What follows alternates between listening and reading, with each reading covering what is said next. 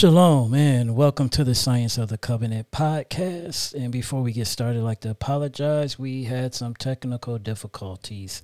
That's why we are starting a little bit late, but praise to the Most High, we were able to get everything sorted out and we are back. And I'm Boyce Washington, and on the other side of me is Pastor Richard Washington, and we are the Science of the Covenant. If you have any questions or comments while the podcast is live or even after the podcast, while you listen and you have a question, please feel free to email us at scienceofthecovenant at gmail.com and we will be happy to get to your questions. So, Pastor, last week we were dealing with the periods of Passover. So, what will we be dealing with today? Uh, what we were trying to show last week in the periods of the Passover is that the Passover sacrifice and all that was connected with with uh, Passover was not something that was initiated on this earth, but it was in the council before the creation that that was uh, put into place. And so, what we want to continue to do, since we've looked at what we call a pre-creation, we want to spend this time here as we close Passover today at, in, the, in the evening is we want to look at the present creation Passover, what happened when this world came into existence, and then after the world, after this world, how would Passover uh, be looked upon in the sense of the post creation after this world is done away with and we enter into eternity, how do we see Passover then? And that's that's the trend, and that's the uh, direction in which we are moving. Okay, let's get started.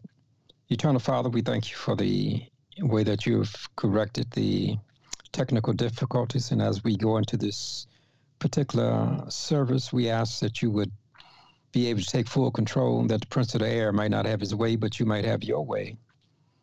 And that your tall, beautiful, princely angels, or Heavenly Father, may be able to take control of that which is trying to destruct and to move in a different direction in which you have intended that we may be able to get this broadcast through.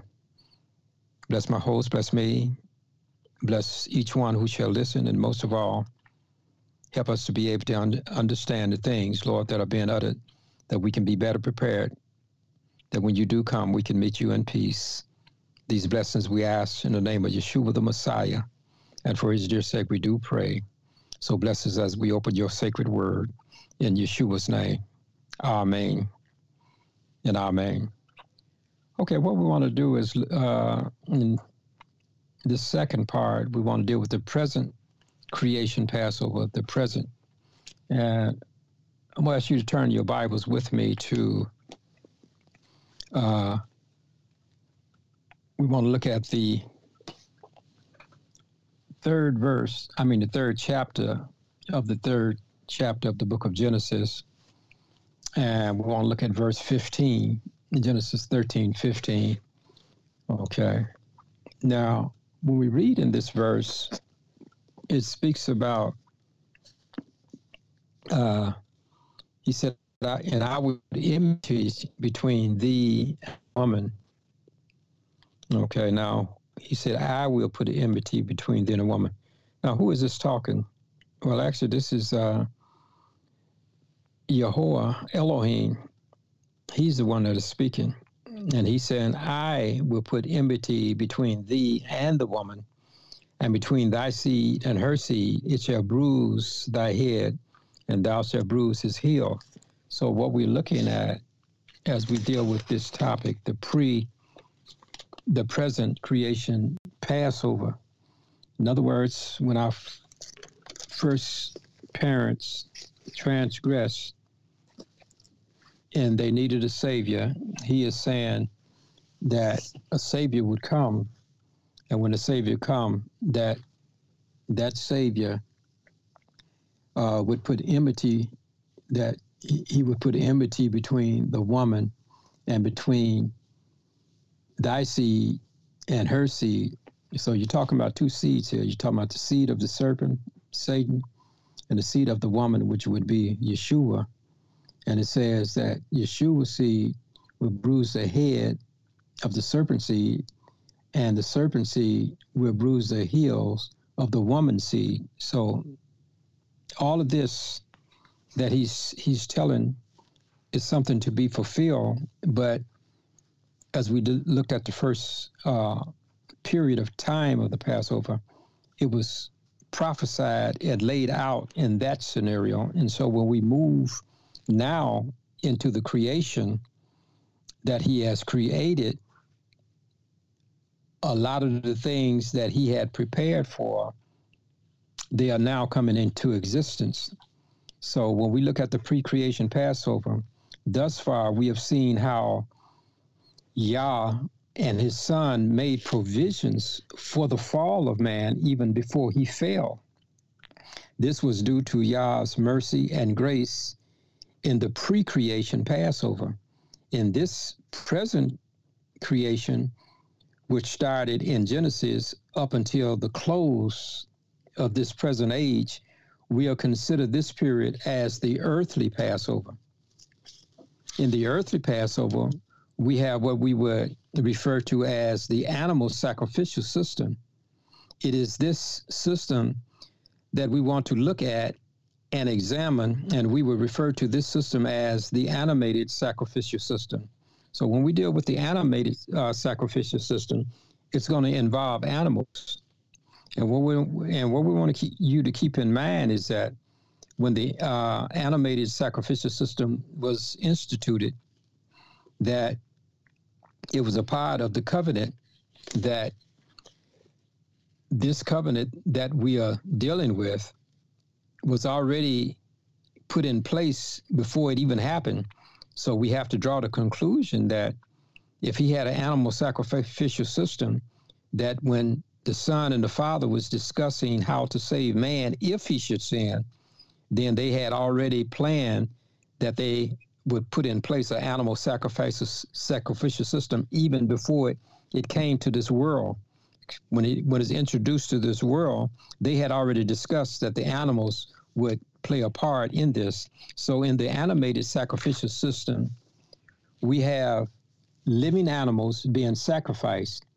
If that is so, then we'd have to ask the question who was it that was responsible for the animal sacrificial system? Who was responsible for it? We know that when our first parents forfeited the rights of the covenant by them partaking of the forbidden, then Yah himself made them provisions for redemption after they had forfeited their covenant with Elohim. Now we want to turn in Genesis 3:21. In Genesis 3:21, notice what it says.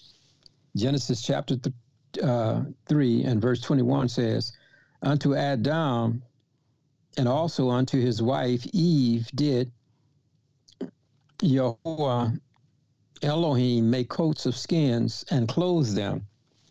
Okay, so we know that when our first parents forfeited the rights of the covenant by eating the forbidden fruit, Yah himself made them coats of skins and he clothed them. Now, when we look at these coats of skin, where did he get them? Well, apparently he had instituted, he himself, the sacrificial system in which he took the skins of the animal sacrifice in order to clothe them. So it seems pretty apparent that Yah Elohim initiated the sacrificial system with our first parents in Eden when he clothed them with coats of skin. So when he co- clothed them with coats of skins, that was the beginning. That was the beginning of the sacri- the uh, the animated uh, sacrificial system. So when did it start on earth? It started with Elohim, and had, Elohim had already made the provisions even before he started the system in Eden. And so now we see in, in this present creation that we are in, and when we talk about the present creation, we are talking about the time that this creation started in Genesis all the way until the second coming. And when this world is destroyed, all of that is considered the present creation. So moreover, when we examine the pre creation Passover period, it is what we would refer to as the heavenly Passover. See, now in this world, we are dealing with the the uh, earthly Passover. But see, when it was introduced before this world was created, we call that the heavenly Passover. And in the heavenly Passover was where we are told from Scripture that Yeshua would be as a slain lamb to redeem the lost souls of mankind. Therefore, when the paradise pair transgressed the covenant, and were given the promise prophecy of a coming savior through the seed of the woman in Genesis 3:15 this information about the coming of the seed of the woman wasn't coming out of a vacuum but rather it was coming from the pre-creation Passover council of which the father and his son had previously discussed prior to the creation of man. They had already discussed all this. All things discussed concerning man's salvation were already spoken about in the heavenly council between the Father and his Son in the pre creation period. And if that is true, then we could also conclude that even the animal sacrificial system must have been discussed after all, in the scripture, the prophets didn't just come up with the idea that they would call the coming Savior and our Messiah the Lamb of Yah. It was it was revealed to them that he would be Yah's Lamb. So when we talk about the Lamb, uh, when we consider the usage of the word Lamb in the scriptures, it is indicative of the sacrifice of Yeshua. Peter, as well as Paul, uh, Peter as well as John, points out to us that Yeshua would be the lamb slain. These usages of the term slain lamb were not in reference to the present creation of which we now share, but rather from the council of heaven even when John the Baptist said of Yeshua, what did he say? Let us turn to uh, let us turn to the Gospel of John and find out what did John the Baptist say uh, about the Lamb. Okay, so when we turn to the Gospel of John and we look in chapter one and we look at verse number 29, notice what John says the Bible says, and the next day John seeth Yeshua coming unto him, and saith, Behold, the Lamb of Elohim, which taketh away the sin of the world. Now, he says, Behold, the Lamb of Yah, which taketh away the sin of the world. Okay, how did John know that was the Lamb of Yah? How did he know that? However, when we read in the following verses, we get some idea how he was able to perceive who Yeshua was. And we are given an explanation as to how John the Baptist knew that Yeshua was the Lamb of the Father. Now, notice what we read in, in, in, in verse uh, 30 of John, the first chapter. John says in verse 30, this is he of whom I said, After me comes a man which is preferred before me, for he was before me. Okay, so so here in this verse, John is recognizing that the appearance of Yeshua here, this is not his first time being in existence.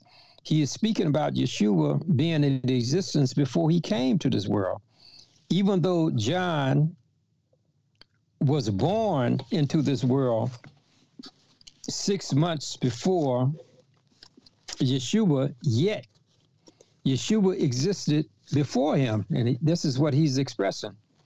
Now, let us go to Luke. Let us go to the book of Luke in chapter 1. Luke chapter 1. Okay, now here in Luke chapter 1, we want to look at uh, verse 26. Luke chapter 21, not 21, but Luke chapter 1, verse 26 says this. It said, and, and in the sixth month, the angel Gabriel was sent from Elohim unto a city of Nazareth named unto a unto a city of Galilee named Nazareth. Okay. So here when Elizabeth was barren about six months, the angel Gabriel, who had already spoken to Elizabeth, he was sent from Elohim to a city in Gal- Galilee named Nazareth. Now, notice what it says also in verse 36 of Luke 1 36. It says, It says, And behold, thy cousin Elizabeth, she has also conceived a son in her old age. And this is the sixth month with her who was called barren. Okay, so now we see the same angel, Gabriel, who appeared to Elizabeth, is now going to appear to Mary. And at this particular time, Elizabeth is six months barren. Moreover, John goes on to say that uh, in this, uh, going back to the book of John, let's go back to the Gospel of John. Uh, he goes on to to say in verse uh, we read verse 30, 30, but he says in verse 32, he says, well, we'll read 31 and lead on up to that. He says, and I knew him not. In other words, uh, he said, John is saying that the man was coming to be baptized. He said, uh, he was before me. He said, and I knew him not. I didn't know him. But he that should be made manifest to Israel, therefore am I come baptizing with water. He said he is to be manifest, uh, manifested to Israel. He said, but my mission was to come baptizing with water. And verse 32 goes on to say, and John bare record saying, I saw the Spirit descending from heaven like a dove, and it abode upon him. Okay, so he says, one of the distinguishing things that I could be able to distinguish my cousin from all the rest, he said that the Holy Spirit, like a dove, would come upon him. And verse 33 goes on to say, And I knew him not, but he that sent me to baptize with water, the same said unto me, Up, up on whom thou shalt see the Spirit descending and remaining on him, the same is he which baptized with the Holy Ghost. So, in other words, it is said that John was sent by Elohim to baptize, and the one that he would see the Holy Spirit descending upon as a dove, that he would be the one who would also baptize with the Holy Ghost, just like John was baptized with water. And then he goes on to say in verse 34, he said, And I saw and bear record that this is the Son of Elohim. Now, what I want you to see is this that when he first saw Elohim, he knew that it had been revealed to him that the same person that you see, that the Holy Ghost would be descended upon like a dove, that is the Lamb of Elohim. He said, Behold the Lamb of Elohim. I'm pointing them out to you. And then in verse 34, he's telling you who the Lamb of Elohim is. He's saying, And I saw and bear record that this is the Son of Elohim. So, in other words, he's saying, uh, The one that you see that I bore record of, he is the Lamb of Elohim, but I'm pointing out more specifically this lamb that you see that I'm pointing out is the son of Elohim. Now, consequently, what we can discern from the passage of Scripture is that when he pointed him out as the son of Elohim and also the Lamb of Elohim, it takes us back to uh, one of the texts that we have studied earlier. Let us go. We want to turn to First Peter. Okay, we want to go to First Peter, and in First Peter, we want to look at chap, chap, chapter one. First Peter chapter one. Okay, and here in First Peter chapter one, we want to look at verses 19 and 20. Okay, now John already bore witness that the one that you see that the Holy Spirit coming on, that's the Lamb, and he's also the Son of Elohim. Now, look what is Peter is saying. Peter says, but with the precious in verse 19 of the first chapter of, uh, uh, of First Peter, it says, "But with the precious, precious blood of the Messiah, as of a lamb, without blemish and without spot." So here, in this particular passage of Scripture, uh, John is pointing out that our redemption came not through silver or gold. He said, but with the precious blood of the Messiah and then he describes the Messiah that he's talking about. He said, as a lamb without blemish and without spot. He said, This is the lamb. So when we talk about the lamb, it is pointing to a sacrifice of a life of Yeshua. And verse 20 says, He says, This lamb without blemish and without spot who verily was foreordained before the foundation of the world, but was manifest in the last times for you. So he's saying it's foreordained. And we know that the foreordination of the Passover or the lamb being slain was what Elohim had discussed in the council before the world was. And this is what Peter is referring to because when he said foreordained, he's talking about something that had uh, been discussed even before it happened. Okay, so now let us turn to the other text that we uh, generally look at for the uh, something that has taken place before the foundation of the world, and that's found in Revelation chapter 13. So in Revelation chapter 13, we want to read verse number 8. And verse number 8 of the 13th chapter of Revelation says, and all the world and and all that dwell upon the earth shall worship him, whose names are not written in the book of the Lamb slain for the foundation of the world.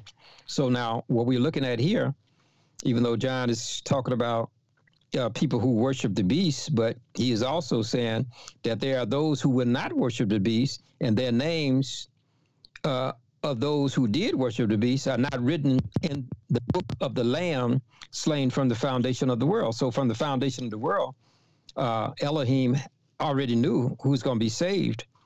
And he talks about the Lamb slain from the foundation of the world. So, if you're talking about slain from the foundation of the world, that means that something went on before the world was created that was dealing with the slain lamb or the plan of redemption. So when we look at that, it was pointed out to John that Yeshua was the Lamb of Yah by the Holy Spirit descending upon him, and also Yeshua would baptize with the Holy Spirit once he started his ministry. Then John goes on to say that the Lamb of Yah is the Son of Yah. Consequently, what we can discern from the passages of Scripture in 1 Peter 1 19 and 20 and Revelation 13 18 is that before the foundation of the world, the Messiah, our Savior, was spoken of as the Lamb of Yah. We can see from this that the speaking of Yeshua as the Lamb's, as Yah's Lamb, wasn't an afterthought, whereby when our first parents transgressed, that this term uh, came up. This term didn't just come up randomly or just what somebody thought about. This this was already in the in the mind of Elohim and also the mind of Yeshua, and they knew that he would be represented in this world, in this present creation, as a lamb. Apparently, it was conceived of and brought forth when the Father and his Son put together the plan of salvation for mankind, even before mankind was created.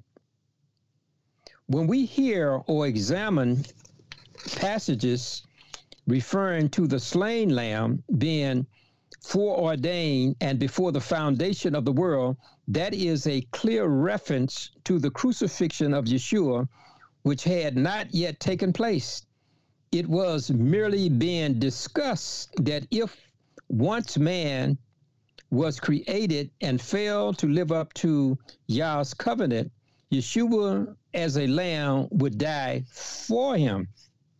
If Yeshua wasn't actually slain and put to death in the foreordained council, which took place before the foundation of the world, then why did it say he was slain?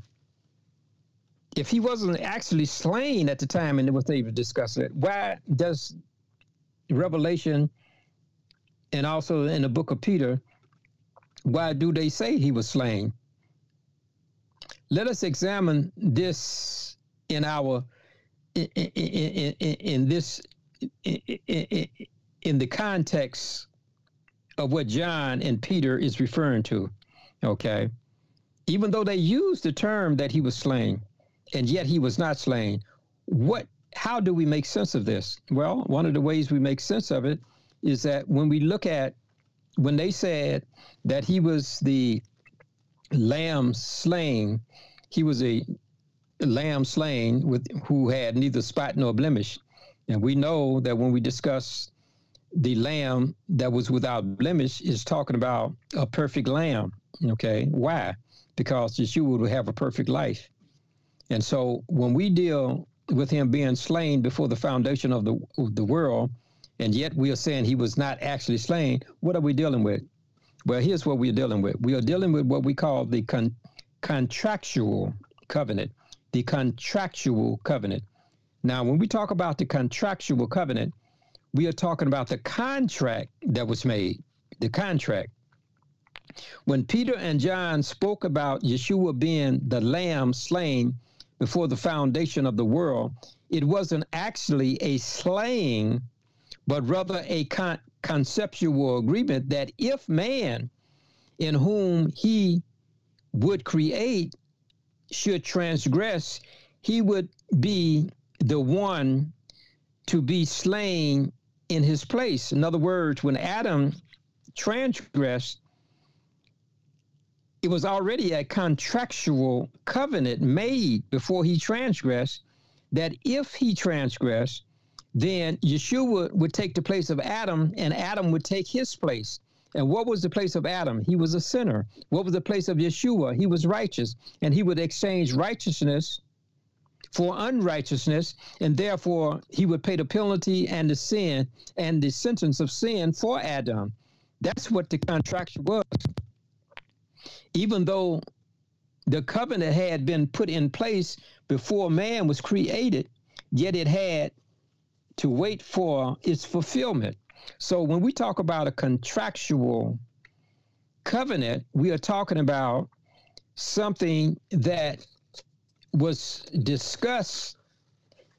And what was discussed was simply that what was needed to save man would be the slain lamb. So they spoke of it in that language, but it had not ex- uh, transpired yet. And so when we look at a contractual covenant, it is saying not what was, it, it, it was stating what would be done in case that sin would enter into the human family. So it's not what was done, they were discussing what would be done in case that happened. So when we look at the contract, the contract spelled out everything that was needed that if man would forfeit the covenant by doing something contrary to it, then the contract states that Yeshua would come and he would die. And so when they say he was a lamb slain from the foundation, it's not that they actually slew him, but they actually discussed it. And then when it happened, he would actually be slain. Okay, now we looked at the pre creation Passover, and we also have just finished looking at the present creation Passover. Now, what we want to do is go to the last part of our discourse, which talks about the post creation Passover. In other words, how would Passover be after after creation, after this creation? Okay, let's look at that. I think that's something worthy we can we can we can explore. And in doing so, let us turn to the book of Matthew. And in the book of Matthew, we want to look at Matthew chapter 26, and we want to consider a few verse verses in Matthew chapter 26 and we want to look at verses 27 down through 29. Okay, so we want to look at Matthew chapter 27 through 29. And the Bible says, well, actually, we want to, let me see. Actually, we want to start with verse 26 rather than 27, even though the book of our discussion will be from 27 on, but let's get to context.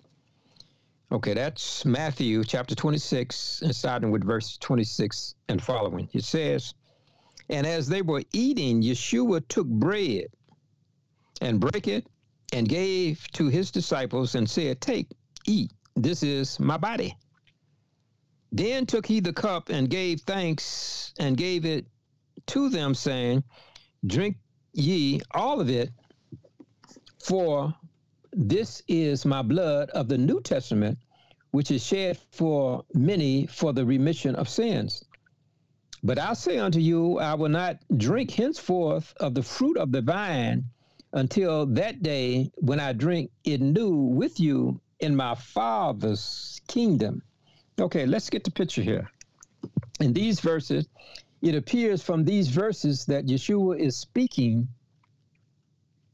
concerning a future Passover in which he would partake with his with them. Because when he says, But I say unto you, I would not drink henceforth of the fruit of the vine until the day when I drink it new with you in my father's kingdom. So it's all he's talking about something future, not at this time. And so if he's talking about something future, he's talking about a heavenly Passover because uh, once he was resurrected after they crucified him on earth, he spent an, he spent another 40 days with his instructing his disciples. And when he was instructing them, he went back to glory after that 40 days have, had expired. So we know that if he was telling the disciples I'm not going to drink this fruit of the vine until it's new with you in the kingdom. He was talking about something after the plan of salvation was over. He was looking forward to the future. However, in this passage, he is giving some instructions as to the emblems which would represent him in the post creation Passover. Okay. So, in other words, he's telling you that when we celebrate this in the in in my father's kingdom, it's going to be new grape juice, new. In other words, even the grape juice we break, got here is old grape juice. But when you get into the kingdom, and we know that the kingdom is where? It's in heaven. It's his, Father's kingdom is not on this earth. And so if it's not on this earth, then that means we'll be in heaven celebrating a communion. And so if we're in heaven celebrating the communion, he said, you're going, uh, he said, I'm gonna celebrate it with you with the new. What do he say? He says, until when I drink it new with you in my father's kingdom. So he's saying looking for something new in my father's kingdom to drink. Okay, so we look at this and we say, all right, uh, he is saying that the bread that you're eating is going to represent my body. And the fruit of the vine that you are drinking is going to represent my blood. So, what is taking place here? Let us turn into Exodus chapter 12. We want to see what's what's taking place here because if we don't see what's taking place, we may miss the trees for the forest. Okay. We want to turn to Exodus chapter 12. So in Exodus ch- chapter 12, we got a few verses we want to uh, read from. Exodus chapter 12, and the first verse we want to read is verse 5. Exodus chapter 12, and we want to read verse 5. Now notice what verse 5 says. It says, Your lamb shall be without blemish, and a male of the first year, and ye shall take it out from the sheep or from the goats.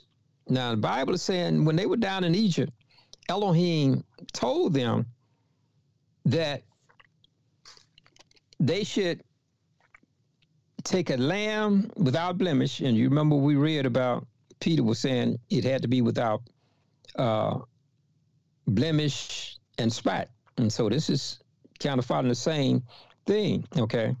So Peter knew this because Peter had read Exodus. And he knew that whatever lamb they had, according to Exodus and a number of other passages found in other uh, scriptures, such as Leviticus and Deuteronomy, they said whenever you brought a lamb, it had to be without blemish or spot. But now, what we notice in verse 5 is not only could they bring a lamb or a sheep, they could bring a goat. So you had a lamb or a goat that could be bought. Well, I wouldn't say bought, but brought. They could they could bring a sheep or a goat, but the sheep or the goat still had to be without blemish or spot. It still had to be perfect condition. Okay.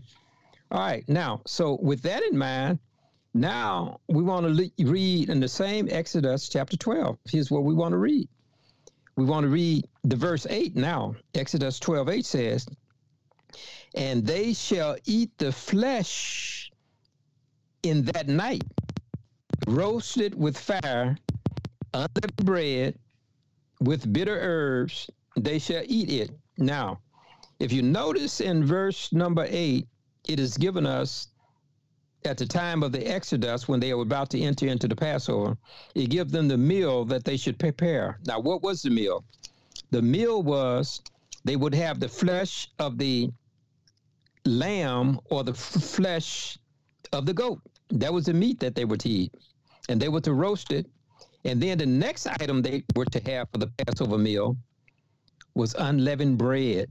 Unleavened bread. They didn't have time for the bread to rise because they was on their way out and about midnight they would get out of Egypt, so they ain't have time for it to rise. But in addition to that, the the leaven in the bread, as we've discussed, could be talking about the sin of leaven. So they got all the leaven out, and they they, they would eat unleavened bread. And then the third item that they would have on the menu was with bitter herbs they shall eat it. Okay, so here we have it: the flesh of goats or lambs, unleavened bread, and bitter herbs. That was the Passover meal. That's what the Passover meal.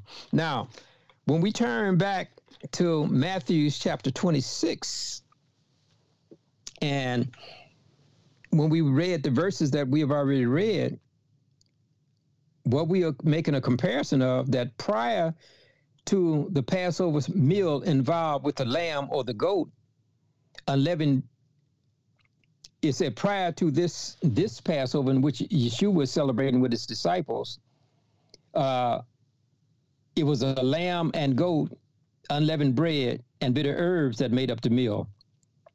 And now that Yeshua is celebrating with his disciples, it strongly suggests that by him using the unleavened bread to represent his body and the fruit of the vine to represent his blood, he was making some changes to correspond with the Passover service after we enter into heaven.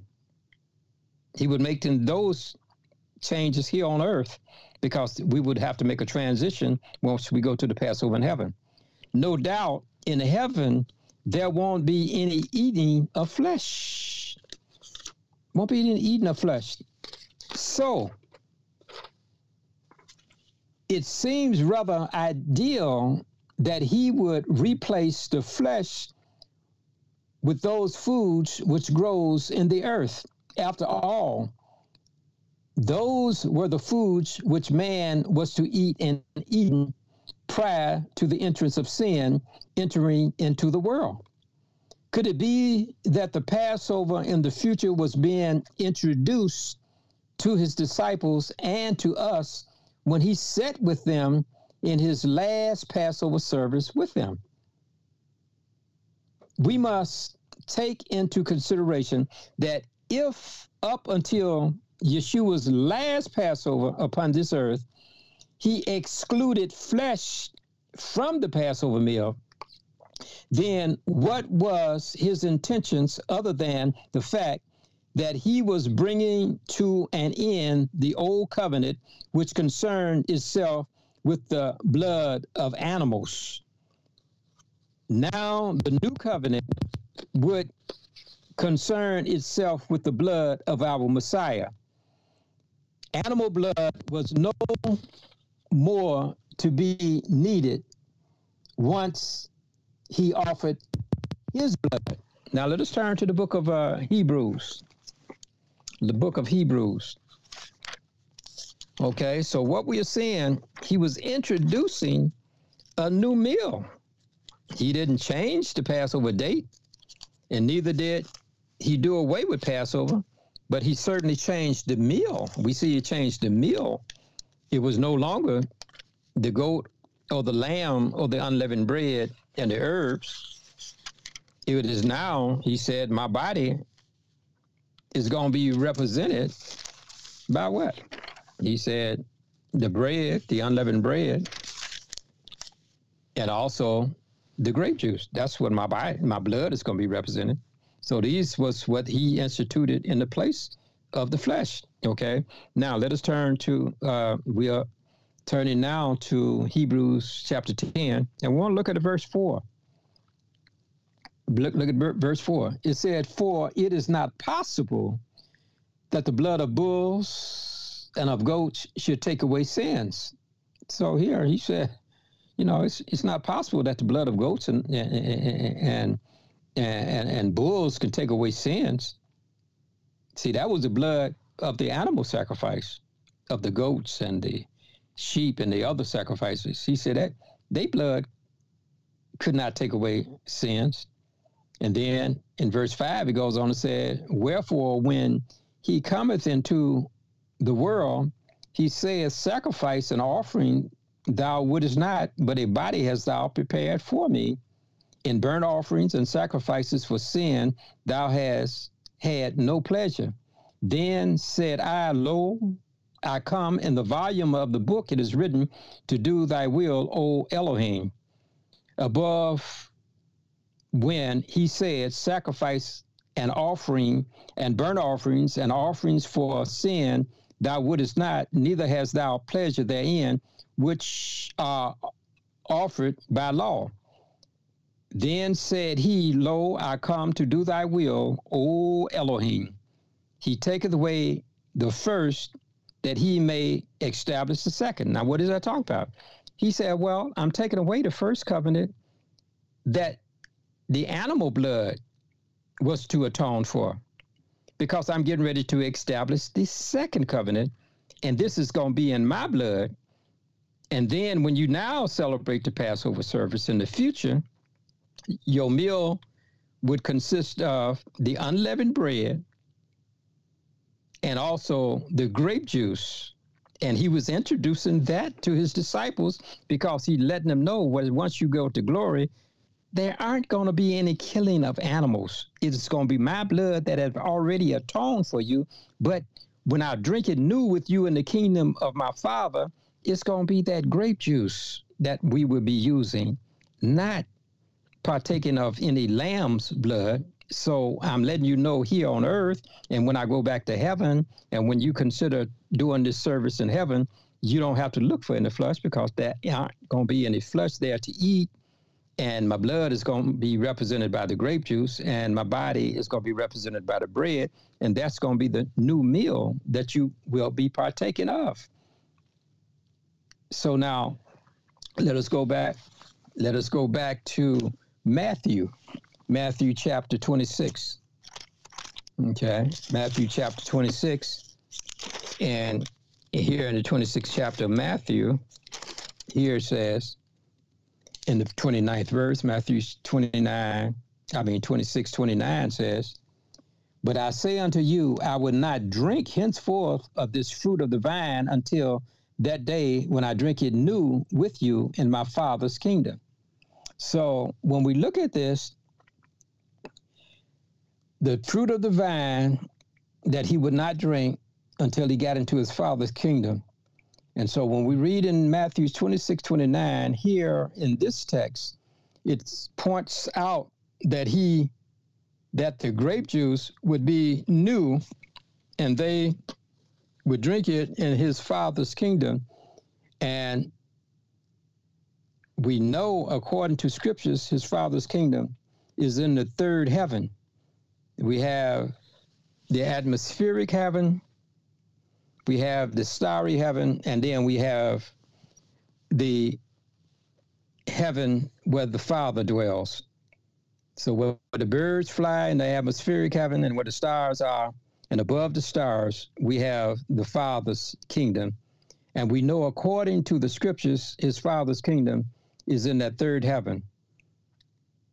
Is this post creation event he is referring to is the same event which John calls in the book of Revelation. So, is this post creation event he is referring to is the same event which John calls the marriage supper. Okay, so let's turn to the book of Revelation. Book of Revelation, chapter 9, I mean 19. Book of Revelation, chapter 19, and we want to look at uh, the 19th uh, chapter, and we want to look at one verse there. Now, here in, in Revelation 19, and we want to look at verse number 9. Okay, now remember when Yeshua was sitting with his disciples, he said, I'm not going to partake of this fruit of the vine until it is new in my Father's kingdom. Okay, so now I can only imagine that if he's saying he's going to drink the wine new, he's referring to the fact that in heaven, when I keep the Passover, I'm going to drink this wine new. Now, notice what John says in Revelation 19 9. It said, And he said unto me, Write, blessed are they which are called unto the marriage supper of the Lamb. And he said unto me, These things are true sayings of Elohim. So when he calls the marriage supper of the Elo, uh, the marriage supper of the Lamb, it sounds like he's talking about Passover, but he's calling it the marriage supper of the Lamb.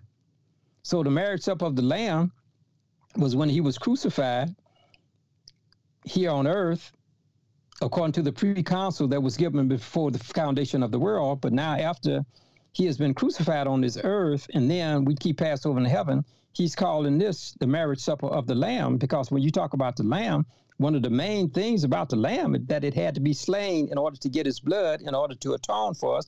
And once he had atoned for us, we became his bride, and his bride was washed in the blood of Yeshua. And as the bride was washed in the blood of Yeshua and made clean by continuing to walk in the covenant that he had given, he is saying that the Passover service is actually the supper of the lamb.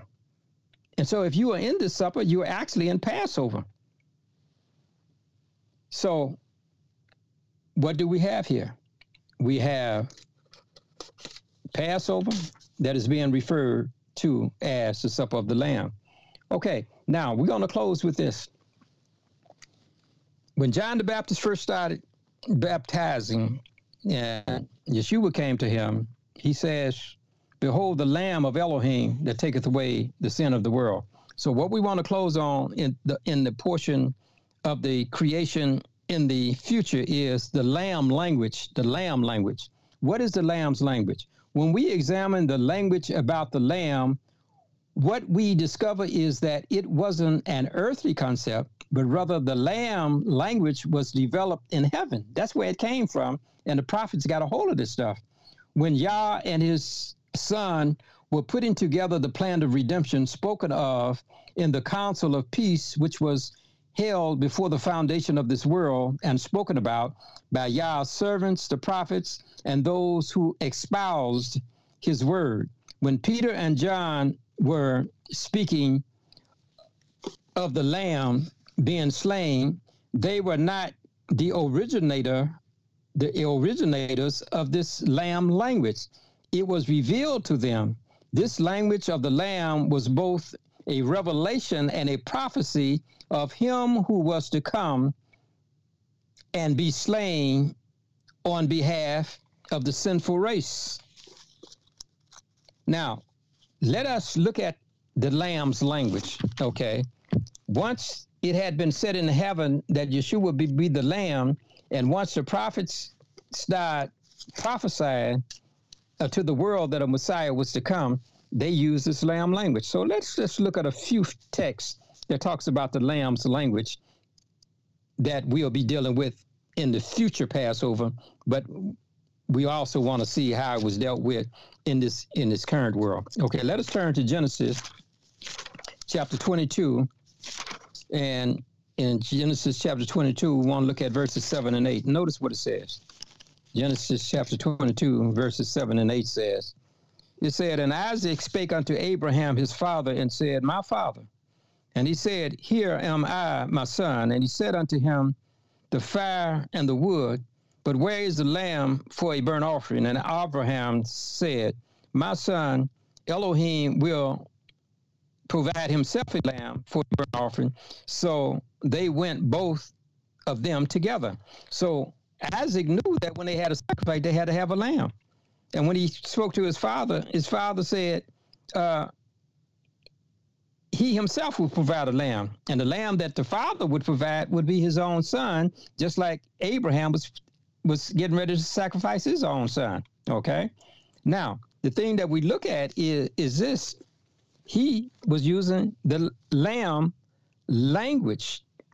Okay, so while he was using the lamb lamb's lamb's language, and then when he got ready to kill Isaac, what happened?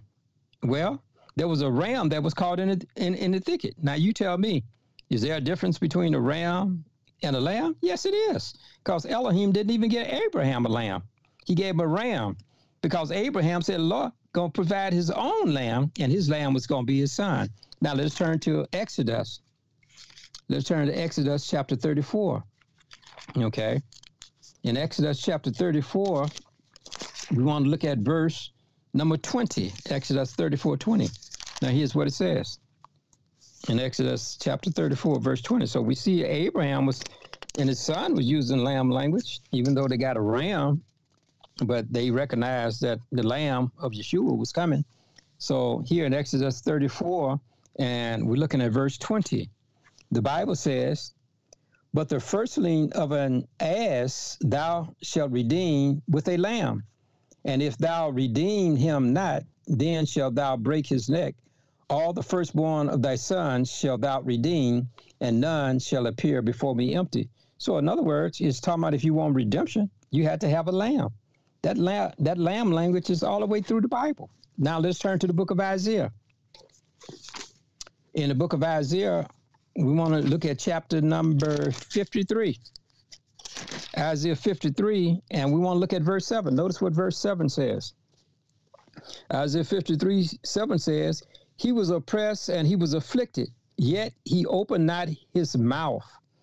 He is brought as a lamb to the slaughter, and as a sheep before her shearers is dumb, so he opened it not his mouth. So even Isaiah was prophesying that the lamb was come even before the lamb came, because in the pre-council of what Elohim gave, and then when man sinned in this present creation, he was able to pick up on the insight or the inspiration of how Elohim had put in his mind about the lamb. And he is saying here that the lamb would be the one that would be slaughtered as a sheep he is dumb and he opened not his mouth. So again, we see the lamb language. All right, let us turn to Acts in the book of Acts. And here in the book of Acts, we want to look at chapter chapter 8, Acts 8, chapter 8. Now, here in Acts chapter 8, and we're looking at uh, verse 32. Acts 8:32 says, He says, let me see. Uh, well, okay, 32 says, and ye shall know the truth. Let me see. No, I'm in the wrong. I'm in the wrong passage. Okay, Acts. I want Acts eight thirty two. Okay, here what it says in Acts eight thirty two. He says. He says here in the 32nd verse of Acts 8, he said, The place of the scripture which he had read was this He was led as a sheep to the slaughter, and like a lamb dumb before his shearers, so he opened not his mouth. Now, the same text that I just read in in uh, Isaiah 53 7 is what Philip was reading to the Ethiopian eunuchs about the slain lamb. Okay. And then when you look at John uh, 129, we've already read it. When John was baptizing, he said, Behold, the Lamb of Elohim that taketh away the world. And then we read in First Peter 19 how he talked about the lamb that, that was slain. And then when we get over here in Revelation, let us notice over in, in the book of Revelation. Let us go there. Okay. Now, when we get in the book of Revelation, it is a plethora of terms used about the slain lamb. Now, when we read in Revelation chapter 5, and we go to verses, uh, we go to verse 6, notice what it says. Revelation 5 6 says, And I beheld, and lo, in the midst of the throne and of the four beasts, and in the midst of the elders, stood a lamb as it had been slain, having seven horns and seven eyes, which are the seven spirits of Elohim sent forth into all the earth.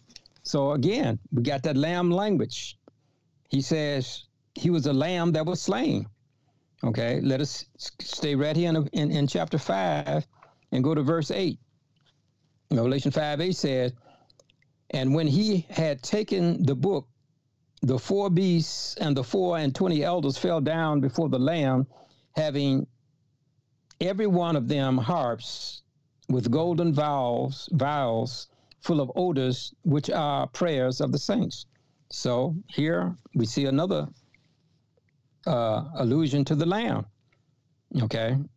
And then when we look at uh, Revelations 5:12, it says, saying with a loud voice, Worthy is the Lamb that was slain to receive power and riches and wisdom and strength and honor and glory and blessings. So they are saying he is worthy.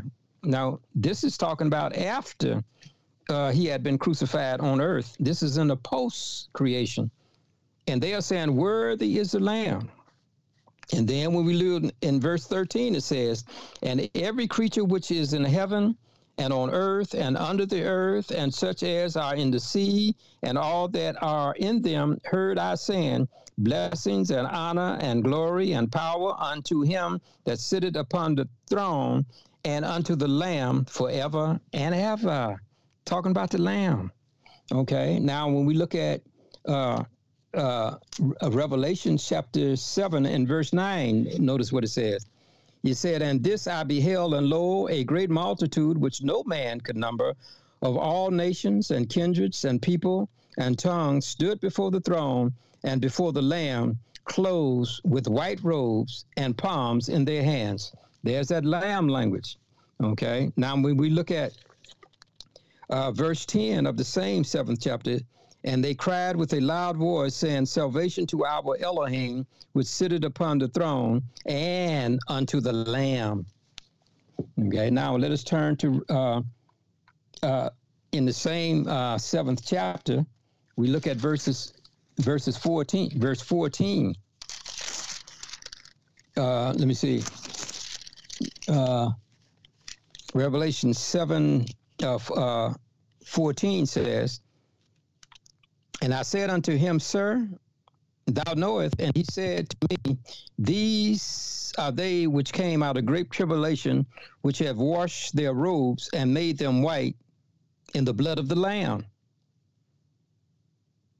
And then in, in verse 17 of the same Revelation 7, it says, For the Lamb which is in the midst of the throne shall feed them and shall lead them unto the fountains of waters, and Elohim shall wipe away all tears from their eyes. Now let us use it, Revelation uh, 12, 11. Notice what it says. And they overcame him by the blood of the Lamb and by the word of their testimony. Revelation 13, 8 says, what does it say? Revelation 13, 8 says, And all that dwell upon the earth shall worship him, whose names are not written in the book of the Lamb, book of the life of the Lamb, slain from the foundation of the world. So what we see is that the Lamb language started before the creation, and when the creation had commenced and he established the world, they still talked about the Lamb. And then after the world is gone, they're still talking about the Lamb. You know, a story was told, I think it was over in England, if I'm not mistaken. But anyway, the gist of the story was that when there was a church that was built, and when they built this church, they had over the entrance of the church, high up over the entrance, they had a lamb that they was memorializing. And each time they would go into the church, you know, you have to pass under this lamb. And so, as they would have it, one day a person was going into the church and he noticed a lamb up over the door. And he inquired, why, why would y'all put a lamb over the entrance of the door when you go in? And so a person who had known the history of the church, he said, when we were building this church, what happened in the construction of it, that there was one of our workers while he was working on the church, and he was up on a scaffold, and he accidentally had fallen down. And when he fell down, it was a baby lamb that was there that broke his fall and he his life was spared but the lamb was killed by the weight of the body of the man and so what we are looking at here is that throughout eternity, that we are going to be dealing with the Lamb. There are two things that we're going to study in eternity. Two things. We're going to study nature, and we're going to study the plan of redemption. We're going to study nature, but we're also going to study the love of Elohim that is wrapped up in the cross.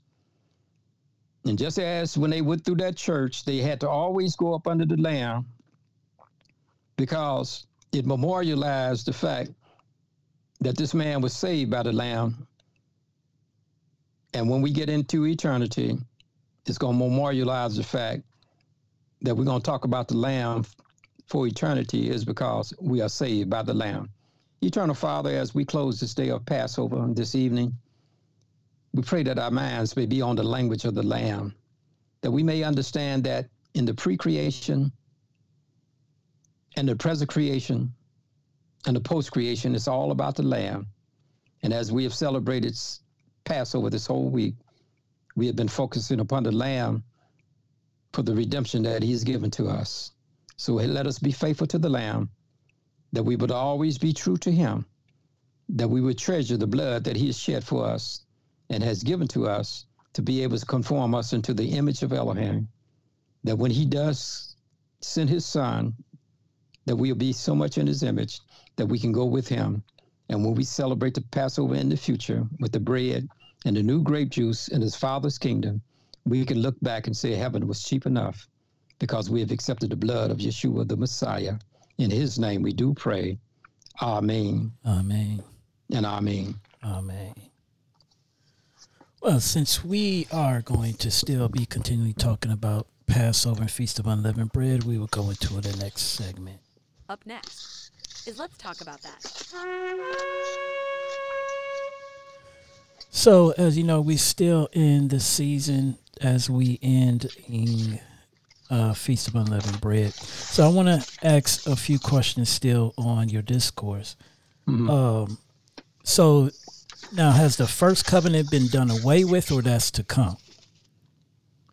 Uh, the first covenant is gone. When he died on the cross, that first covenant, uh, there is a study we do on the covenants because actually the first covenant is, is really actually the second covenant. And the second covenant uh, is really the first covenant. Now, what do I mean by that? In other words, when Elohim first made the covenant, he made it around his son who was to die. Mm-hmm. That was the first covenant. But when the covenant came into this world before Elohim uh, instituted the covenant that he had made before the foundation of the world, he introduced it by the animal covenant. So if you can follow the logic, before the world was, he said, he and his son, that if I make this world and man sin, somebody have to die. Mm-hmm. I cannot die. I'm the father. You can. Are you willing to die? And Yeshua says, yeah, I'm willing to die for man if he sinned.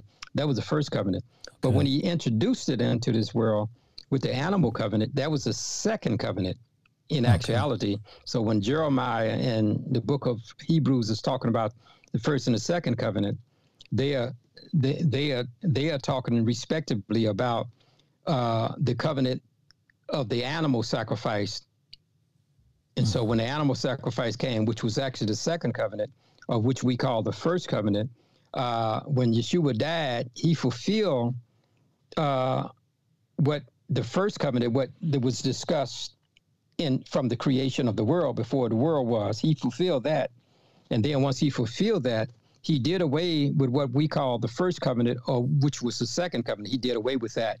Okay, okay. and when he did away with that, now his blood could atone for us, not animals. So let's look at it from this standpoint.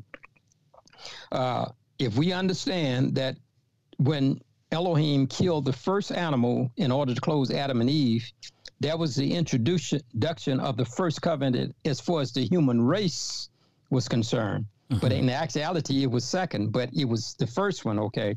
So when Jeremiah got a hold of it, he's saying all of these animals that we are using is of the first covenant. So the second covenant, when Yeshua came and, and he was crucified, in the same covenant, he was telling his disciples that this bread is my body and this grape juice is my blood. That was the second covenant. And so when he fulfilled that, it was no need for the first covenant that had been introduced with the animals. That was gone. And when you learn in, in the New Testament, they still continued to keep Passover, but the emphasis was on the blood and on the body on the uh, unleavened bread and on the grape juice, they didn't have to bring an animal. Okay. Um. Now you said uh, before the foundation of the world, I believe Yah's son was already announced as the Lamb.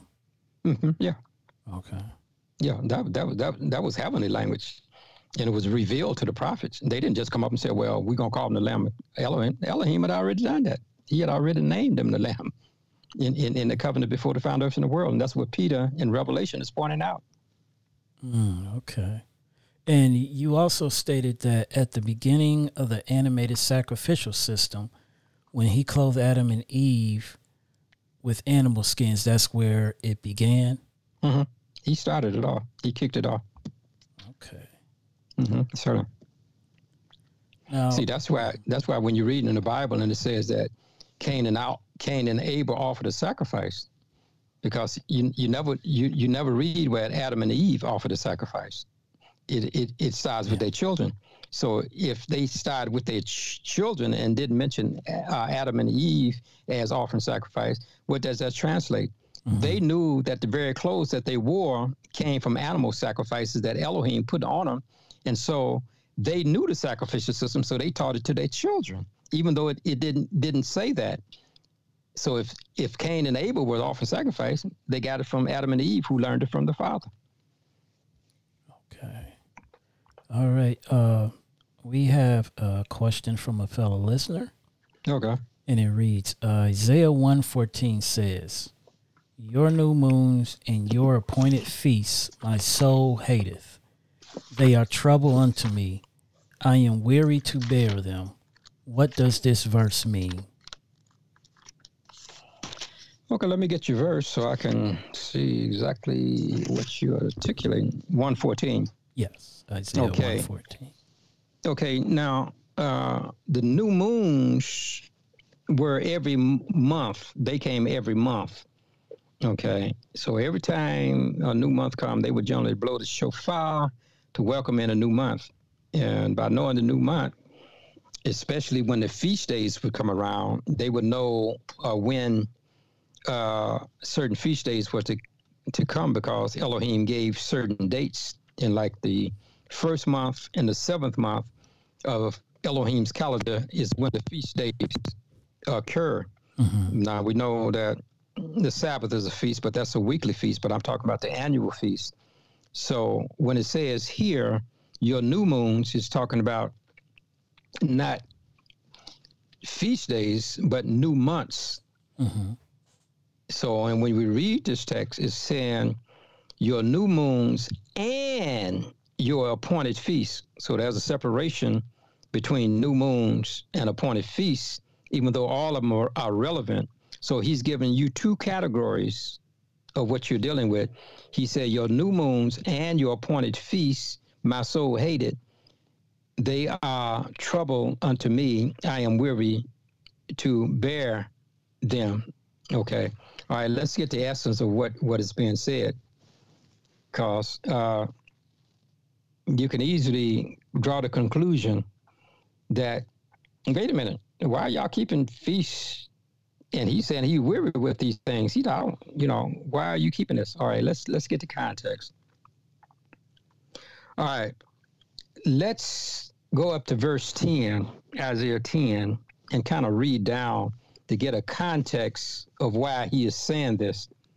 Because one of the first questions that comes to my mind when I read Isaiah uh, 14, uh, 1 14 is this.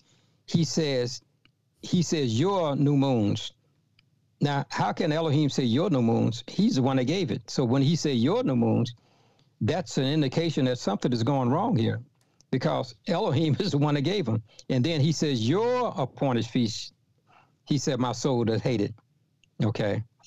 So something is going on why he doesn't say my new moons or my appointed feast. Something's going on.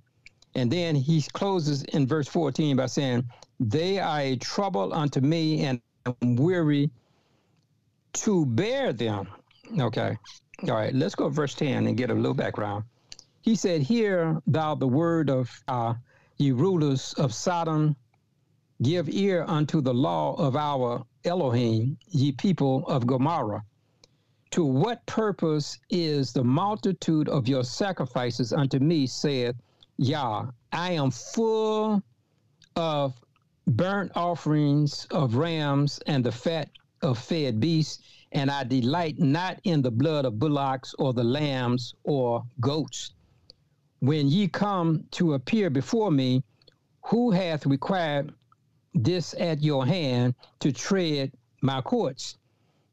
Bring no more vain oblation incense as an abomination unto me. The new moons and the Sabbath and the calling of assemblies, I cannot away with it.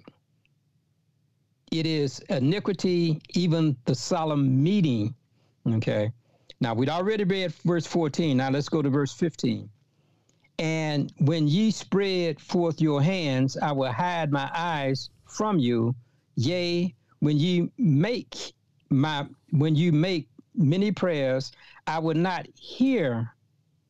Your hands are full of blood. Wash you, make you clean, put away the evil of your doings from before mine eyes and cease to do evil. So, what was going on?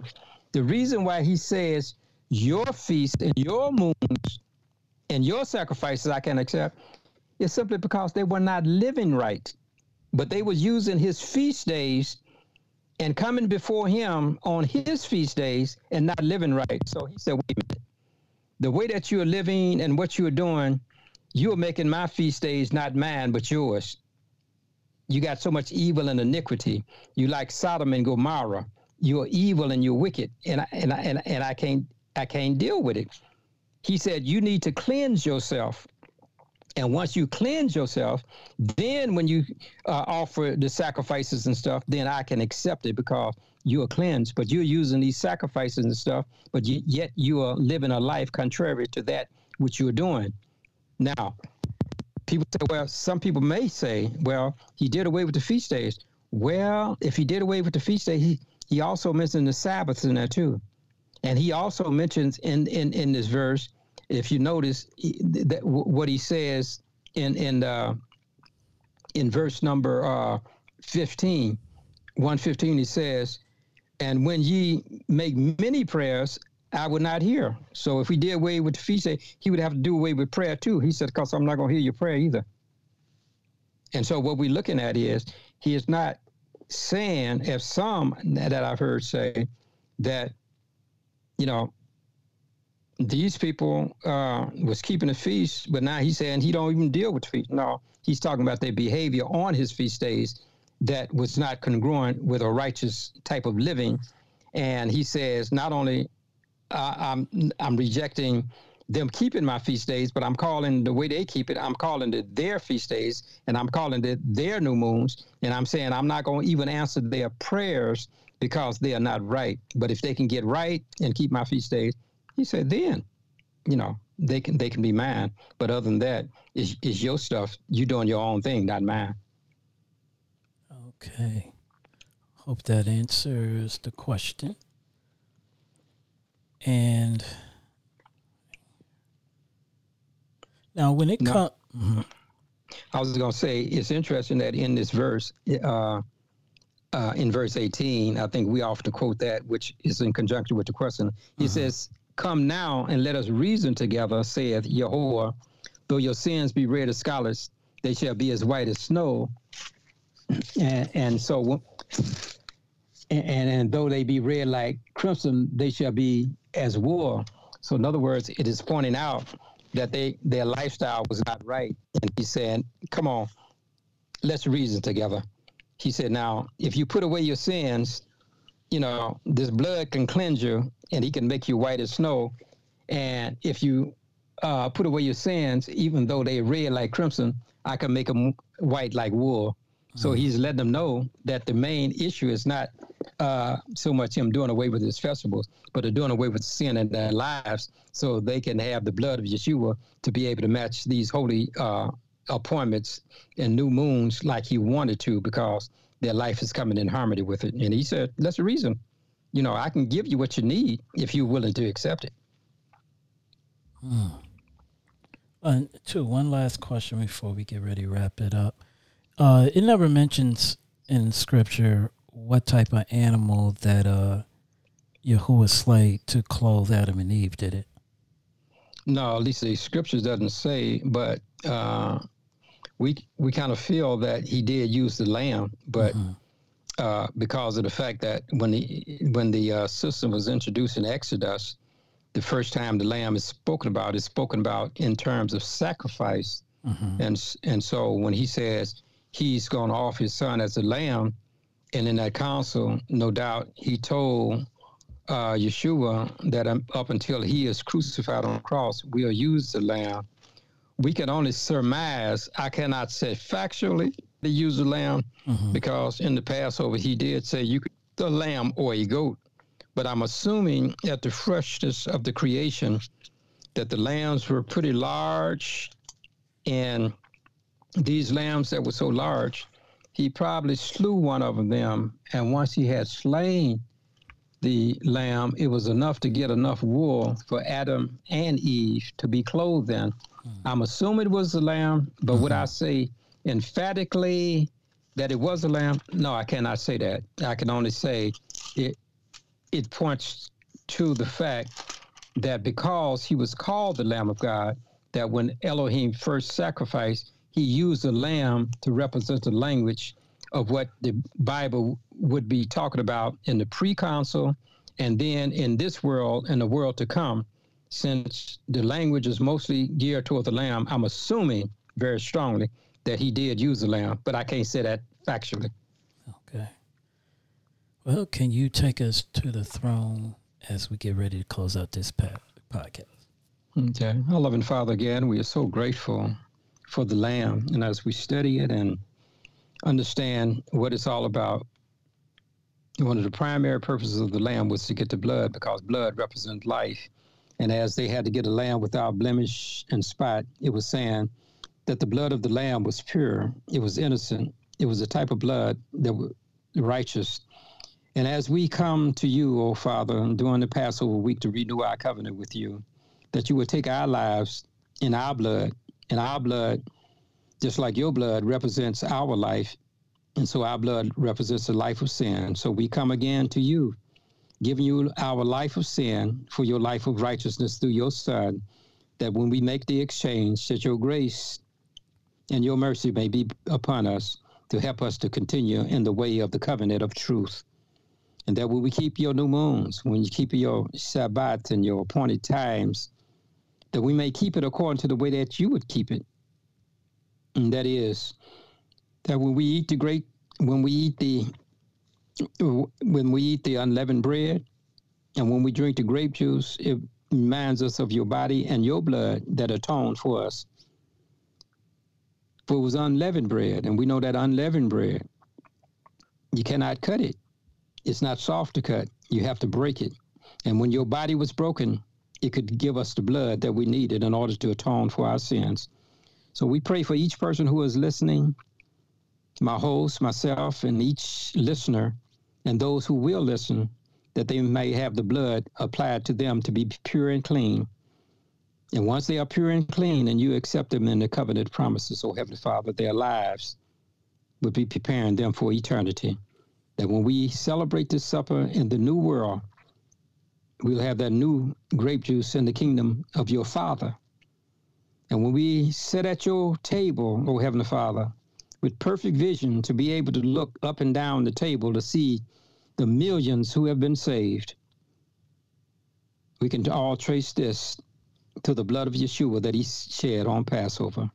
In his name we do pray. Amen. Amen. And amen. Amen.